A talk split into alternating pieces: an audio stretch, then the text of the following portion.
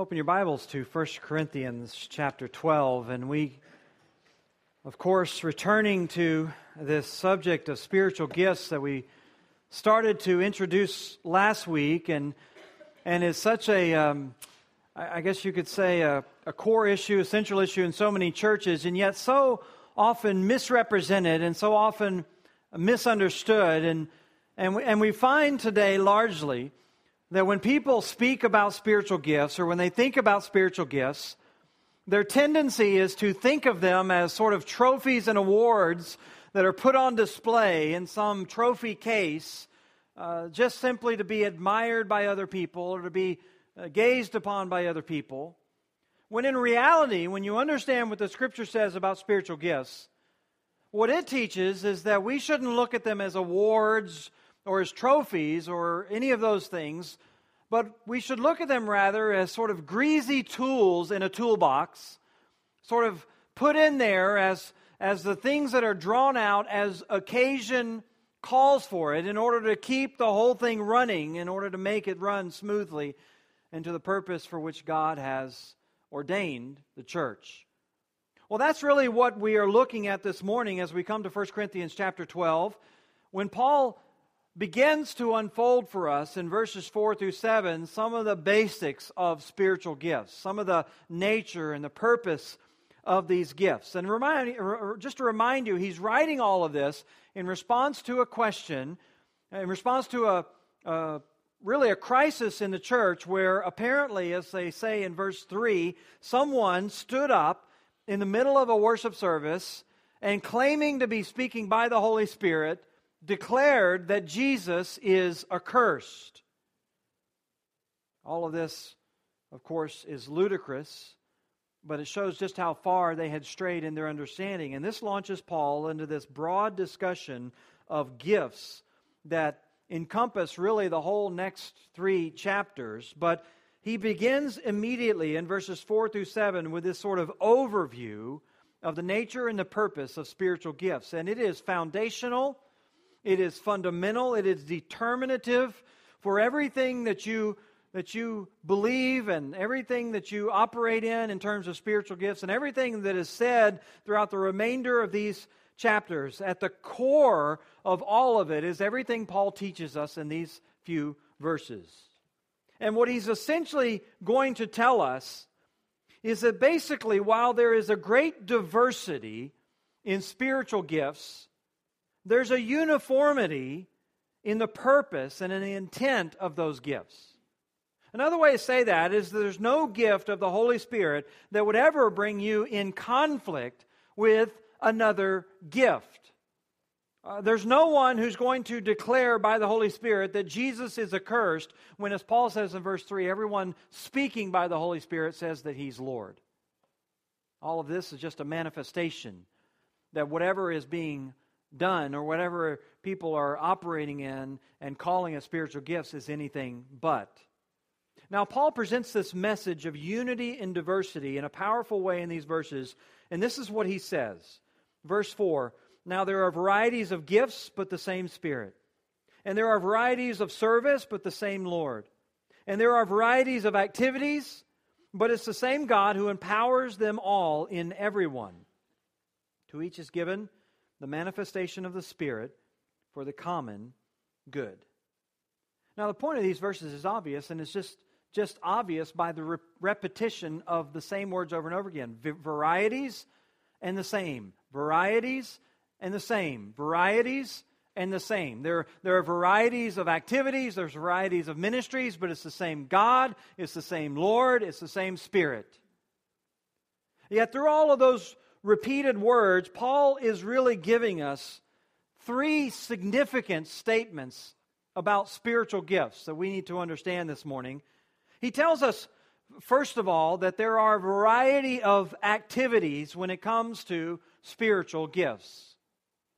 You can't overstate that, and it's probably as misunderstood as anything, but Paul is telling us plainly that there are a variety of ministries, a variety of activities, a variety of manifestation, a variety of gifts.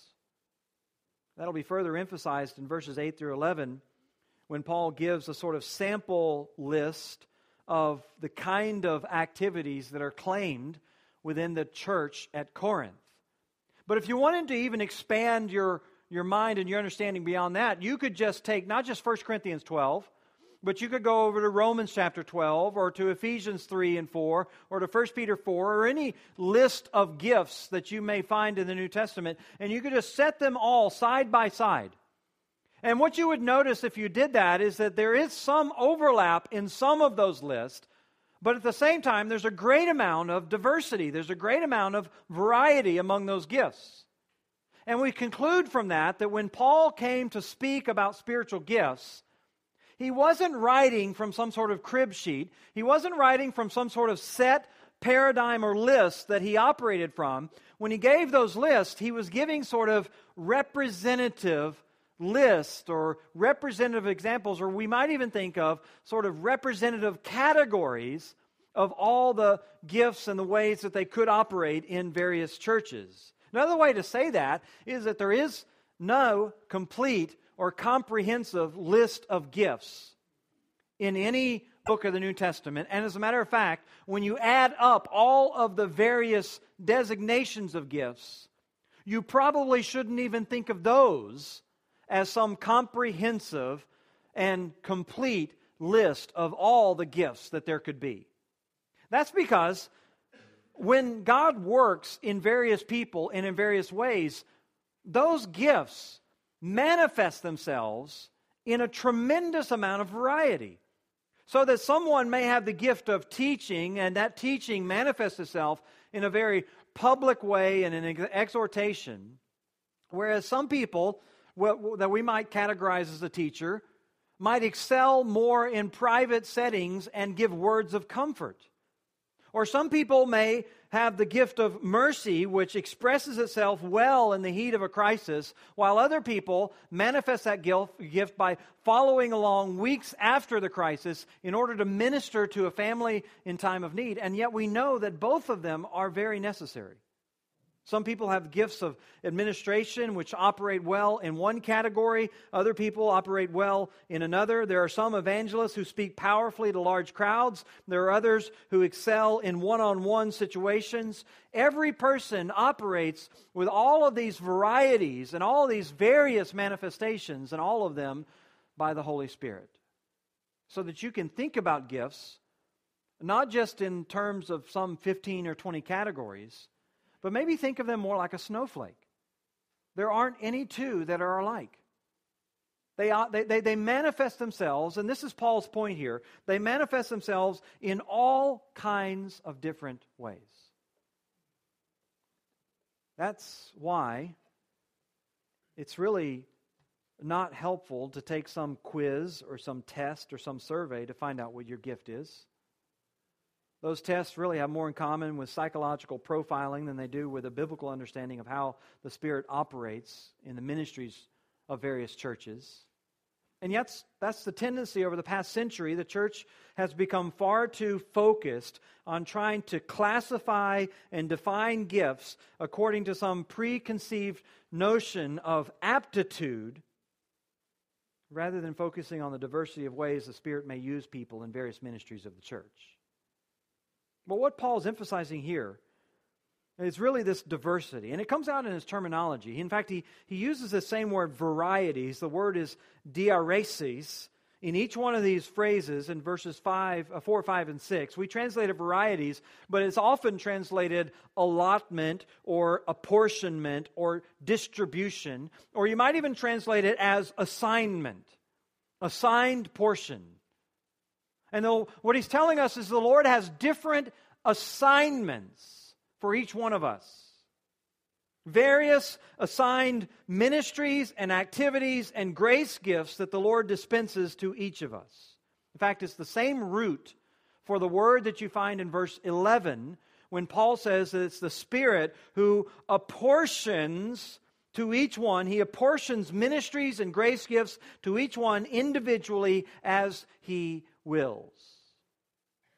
And so the emphasis is there on all this variety that just takes place all the time in the church.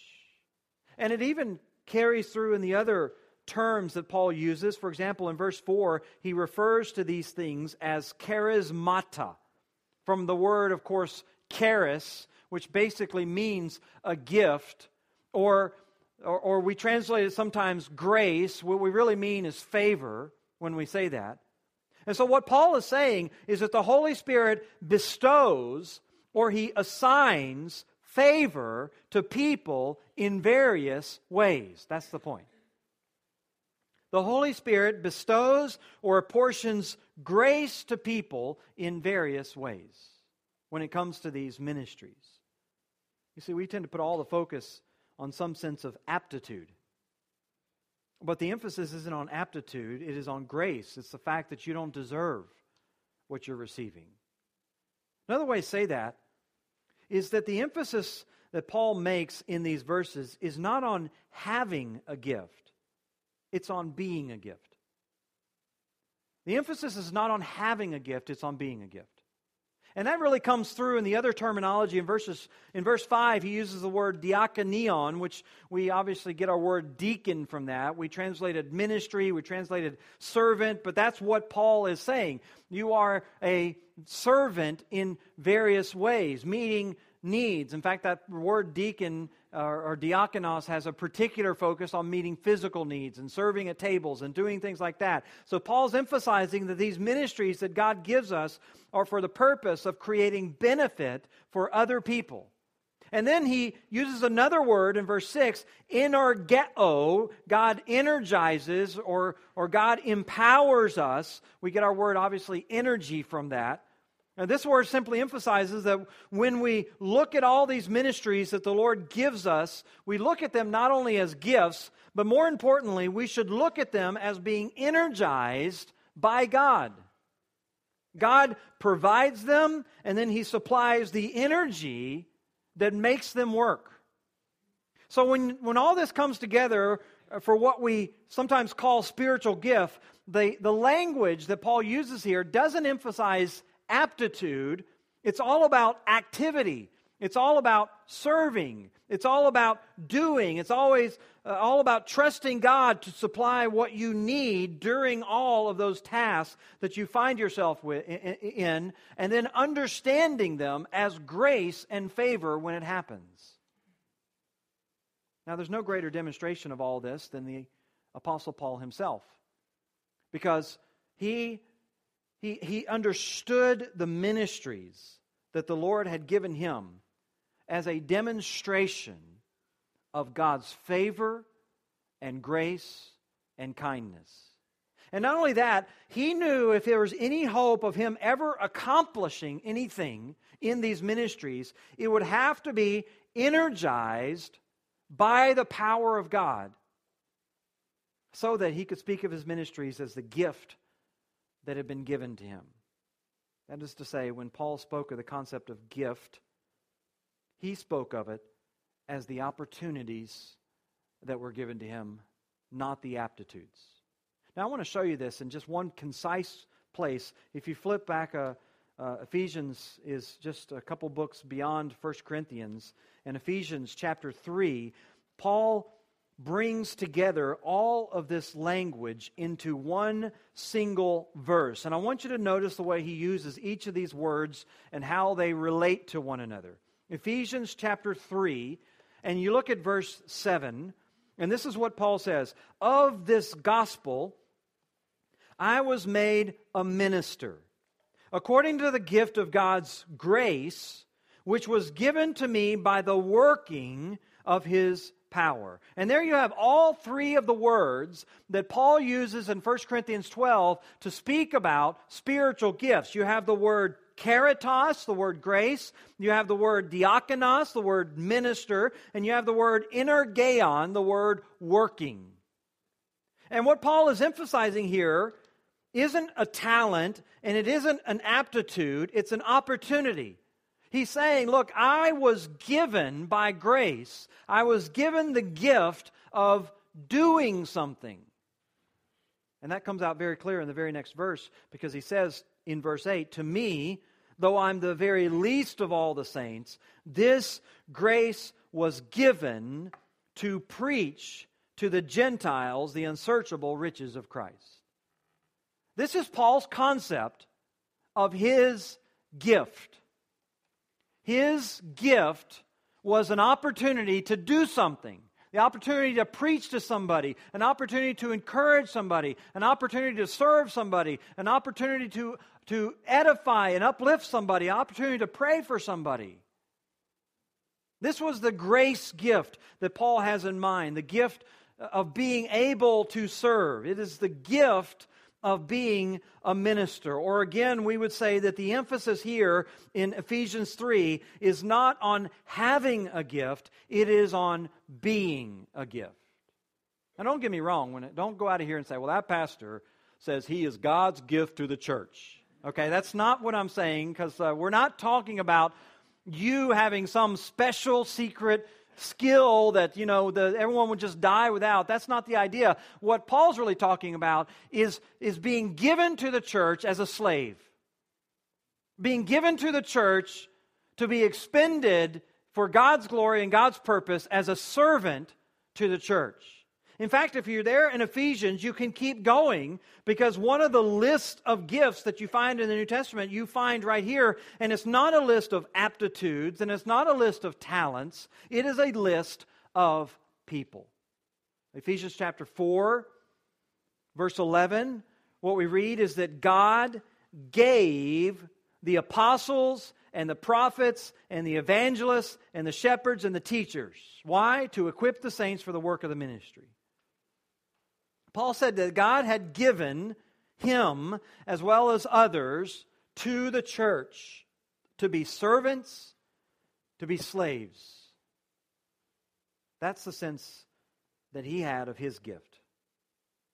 All of these people, with the emphasis not on having, but on doing. That's why when we talk about spiritual gifts, our emphasis isn't on taking some test discovering some secret skill, some secret aptitude. Or emphasis, our, our emphasis when you come and you go to our new members class or where it might be, our emphasis is on doing, on serving, on ministering, on meeting a need. So if someone asks me, Pastor, how do I know what my spiritual gift is? I would say focus on being a blessing to someone.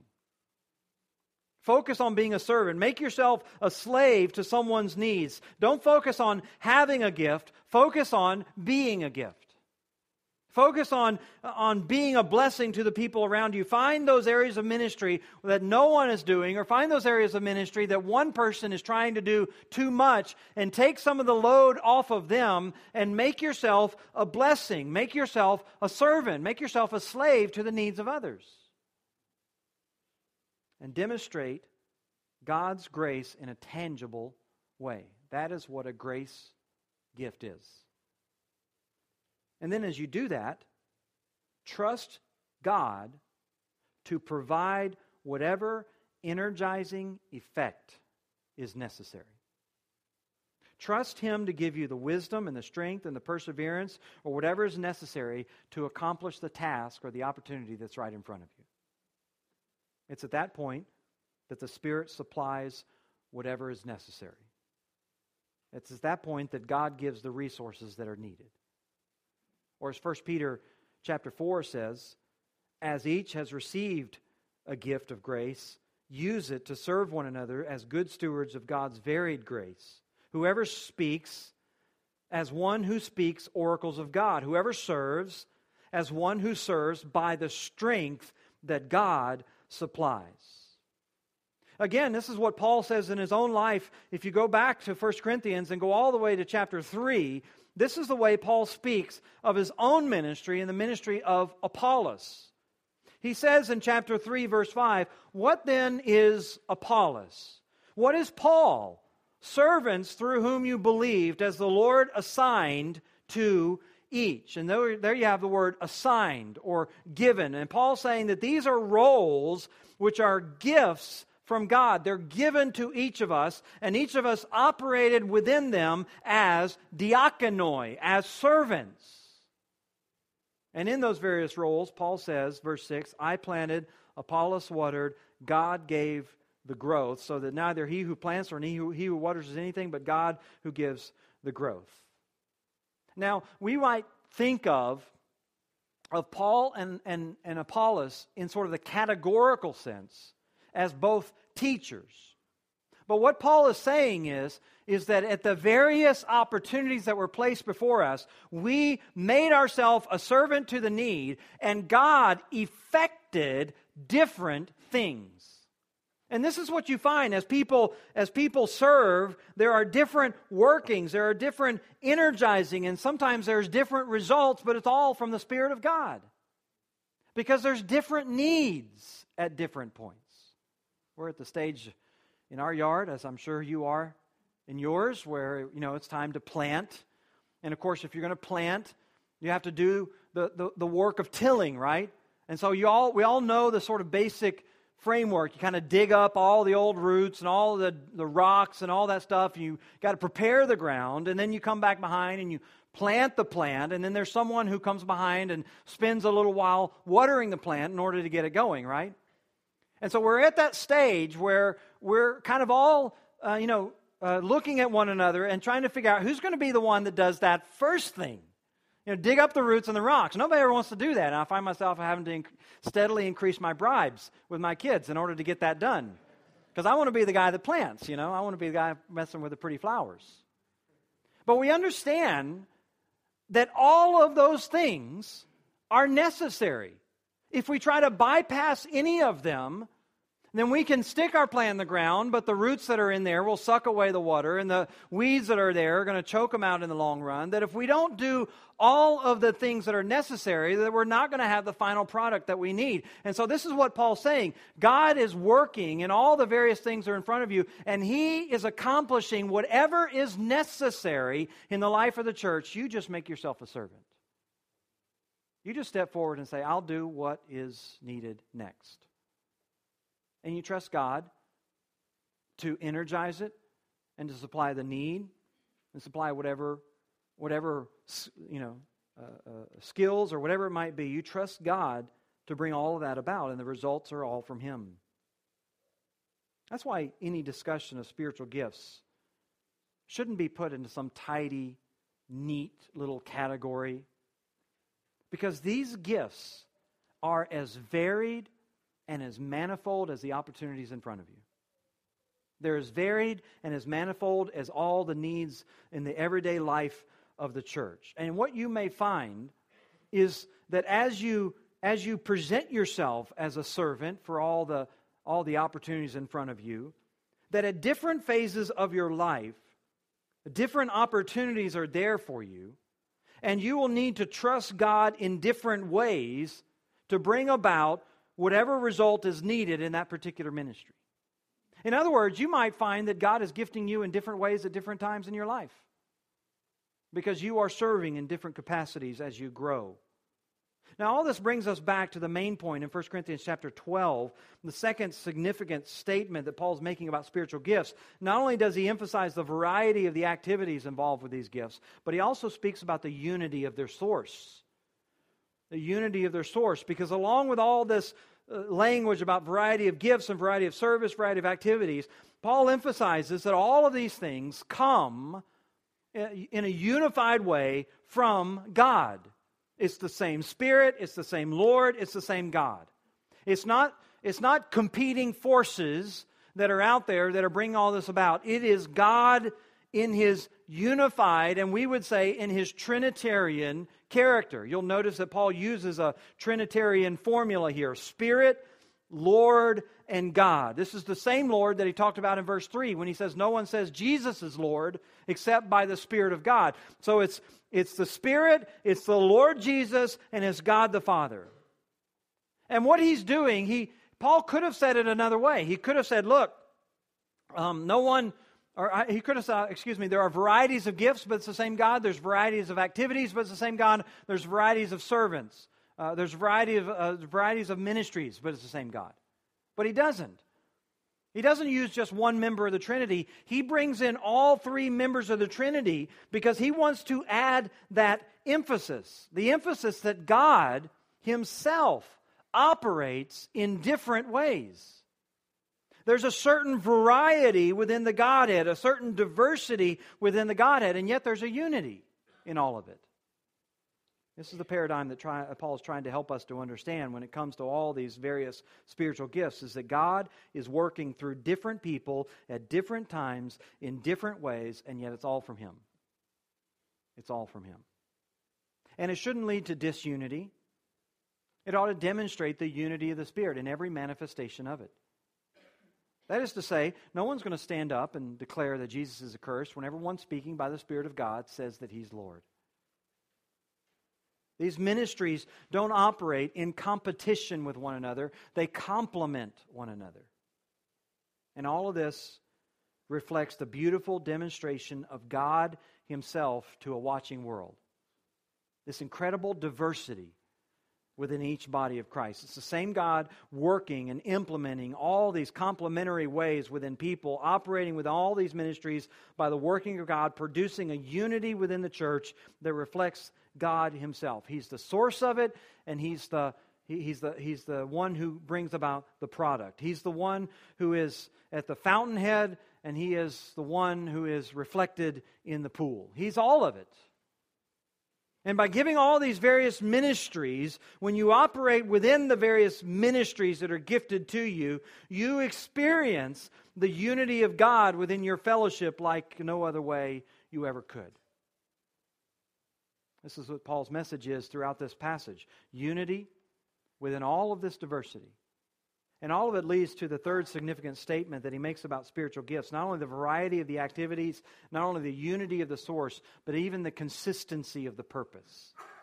And all this just flows out of everything he said so far. That despite all of this variety demonstrated in all these ministries and demonstrated in all this grace and God's gifting, they are all working together for one unifying, consistent purpose. Verse 7, Paul says, each is given a manifestation of the Spirit for the common good. So, no matter what your ministry, the Spirit is able and He's eager to manifest Himself through you for the benefit of someone else. That's what He's saying. He wants to do it for the common good, for the benefit of other people, for the edification of others. Another way to say this is that there's no such thing as a gift or a ministry or an ability or an empowerment by the Holy Spirit for personal exaltation and personal edification. That's simply not the purpose Gifts aren't given for that, they're given for the common good. They're given to be a blessing to others, not to yourself. That's why it's such a self indictment when you meet someone and they claim to have a spiritual gift which operates in their closet. People go around all the time today talking about having a private gift, a private uh, prayer language that somehow they operate under themselves, alone in the, in, the, in the privacy of their own prayer life or something.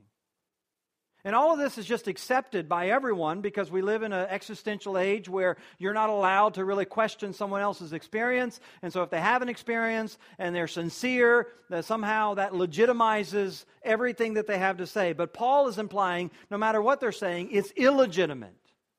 Or we would say, say it maybe this way no matter what their personal experience, there's no way that they can say that that experience is from the Holy Spirit. Because the Holy Spirit doesn't give those kinds of gifts. The Holy Spirit doesn't operate in opposition or inconsistent with the way He operates in other gifts. He doesn't give gifts that are inconsistent. He doesn't give gifts that are for personal use. So, whatever private gift someone may claim to have, they cannot claim to have it by the Holy Spirit because He doesn't give gifts for such purposes. Gifts are given, the Scripture says, for the common good, for common edification, for the of the body of Christ. In fact, the word that Paul uses here in verse 7 is sympheron. It's the word for collecting something or gathering something together. So the idea is that these gifts are for the purpose of bringing and drawing the church together, not for the purpose of creating divisions. And the gifts are not for the purpose of isolating you. And they're not for the purpose of exalting you or somehow allowing you to operate independent of everyone else in the church. In fact, the gifts are given to make you dependent. The gifts are given in order to draw you together, to, to allow you to come together and to allow God to manifest Himself through you to someone else. In fact, it's really a, such an insightful word here in verse 7 when he says, he calls these now the manifestations of the Spirit suggesting that every time someone operates with a spiritual gift, it's always a manifestation of the Spirit working through them. Another way to say it is it's impossible to misuse a true manifestation of the Spirit. You cannot say someone has a manifestation of the Spirit and yet they're using it in a fleshly way. Can't say that. That's ridiculous. The Spirit would never manifest Himself in a fleshly way. People have sometimes spoken about spiritual gifts that way. They suggest that you have this spiritual gift, but sometimes it can operate in pride or arrogance or whatever. That just completely misunderstands what a gift is and where the energy and the power comes from in which it operates. When you're operating with a gift of the Lord, the gift the Lord has given you, you are demonstrating, you are manifesting directly the power of the Spirit flowing through you. In other words, you're not like some battery that has to go and get sort of charged up at some point, and then you sort of unplug, and then you go out and you just dispense all that energy however you see fit. And yet, that's the mentality that people have gotten in their minds, and we need to reorient people and tell them, no, you're not a battery, you are an extension cord. And if you're not plugged into the Holy Spirit, there's nothing flowing through you. And if you are plugged in, the only thing flowing through you is from Him. And this is the way spiritual gifts operate. This is the manifestations of the Spirit. And yet, people have begun to think about spiritual gifts in the church today as something that's very personal, something that's all about them, something uh, about a gift within them, rather than them being a gift to others. So the notion is that you can operate in your gift in some way that would manifest your flesh and still claim that it's a gift of the Holy Spirit. Well, none of that is consistent with what Paul teaches here. None of that is consistent with the working of God. He gives grace gifts, and He gives them for mutual edification. And when a church is operating in areas where the Lord has assigned to each of them, and they're trusting Him day by day, hour by hour, to manifest Himself through them, the result of all that is harmony. The result of all that is edification. The result of all that is unity within the church. And this is, this is how we could close, is just by going back to the book of Ephesians and just looking once again at this beautiful picture that's given to us there in chapter 4. Because this is exactly what you see. Ephesians 4, verse 11, God gives these people, He gives these apostles and prophets and evangelists and, and pastors and teachers, and He gives them, verse 12, to equip the saints for the work of the ministry for the building up of the body of Christ until we all attain to the unity of the faith and of the knowledge of the Son of Man, to a mature manhood, to the measure of the stature of the fullness of Christ. He says this happens in verse 14 so that we're not tossed about by all of these deceitful schemes and, and every wind of doctrine. But I want you to notice in verse 15 rather, we're speaking truth in love or rather, speaking truth in love, we are to grow up in every way into Him who is the head, into Christ, from whom the whole body, joined and held together by every joint with which it is equipped, when each part is working properly, it makes the whole body grow so that it builds itself up in love. See the picture there? picture isn't some isolation, and it isn't some private gift, and it is an individual exaltation. The picture that's given to you there isn't some trophy case with awards and honors to be put on display in front of everyone and to be gazed at because of your aptitude and your skill. You know what the picture is? The picture is a greasy old toolbox. And you're, you're, you're in there somewhere. And when you're needed, you come out and you're used for whatever purpose is in front of you. And you stand always ready for that. And when a church begins to embrace that and understands gifts in that way, the result is this beautiful maturing and equipping and loving and community centered body that reflects the beauty and perfection of its triune God who gives the gifts. Well, these are just fundamental, so important for us to get our heads around, but there's more coming in the following weeks as we dive into what Paul has to say about gifts throughout the rest of this chapter. Let's stand together. We'll be dismissed with a word of prayer.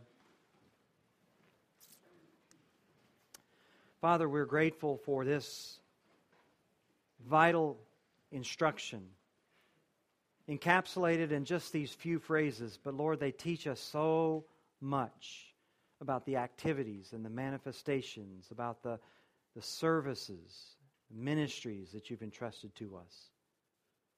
I pray, Lord, that we would minister. And the stewardship that you've tra- given to us, I pray that we would minister by the strength that you supply. Help us, Lord, to look at ourselves as those who are conduits to manifest the Spirit all around us in various ways and various opportunities. Help us to look at ourselves and present ourselves as gifts to the body of Christ. We pray these things in Christ's name. Amen.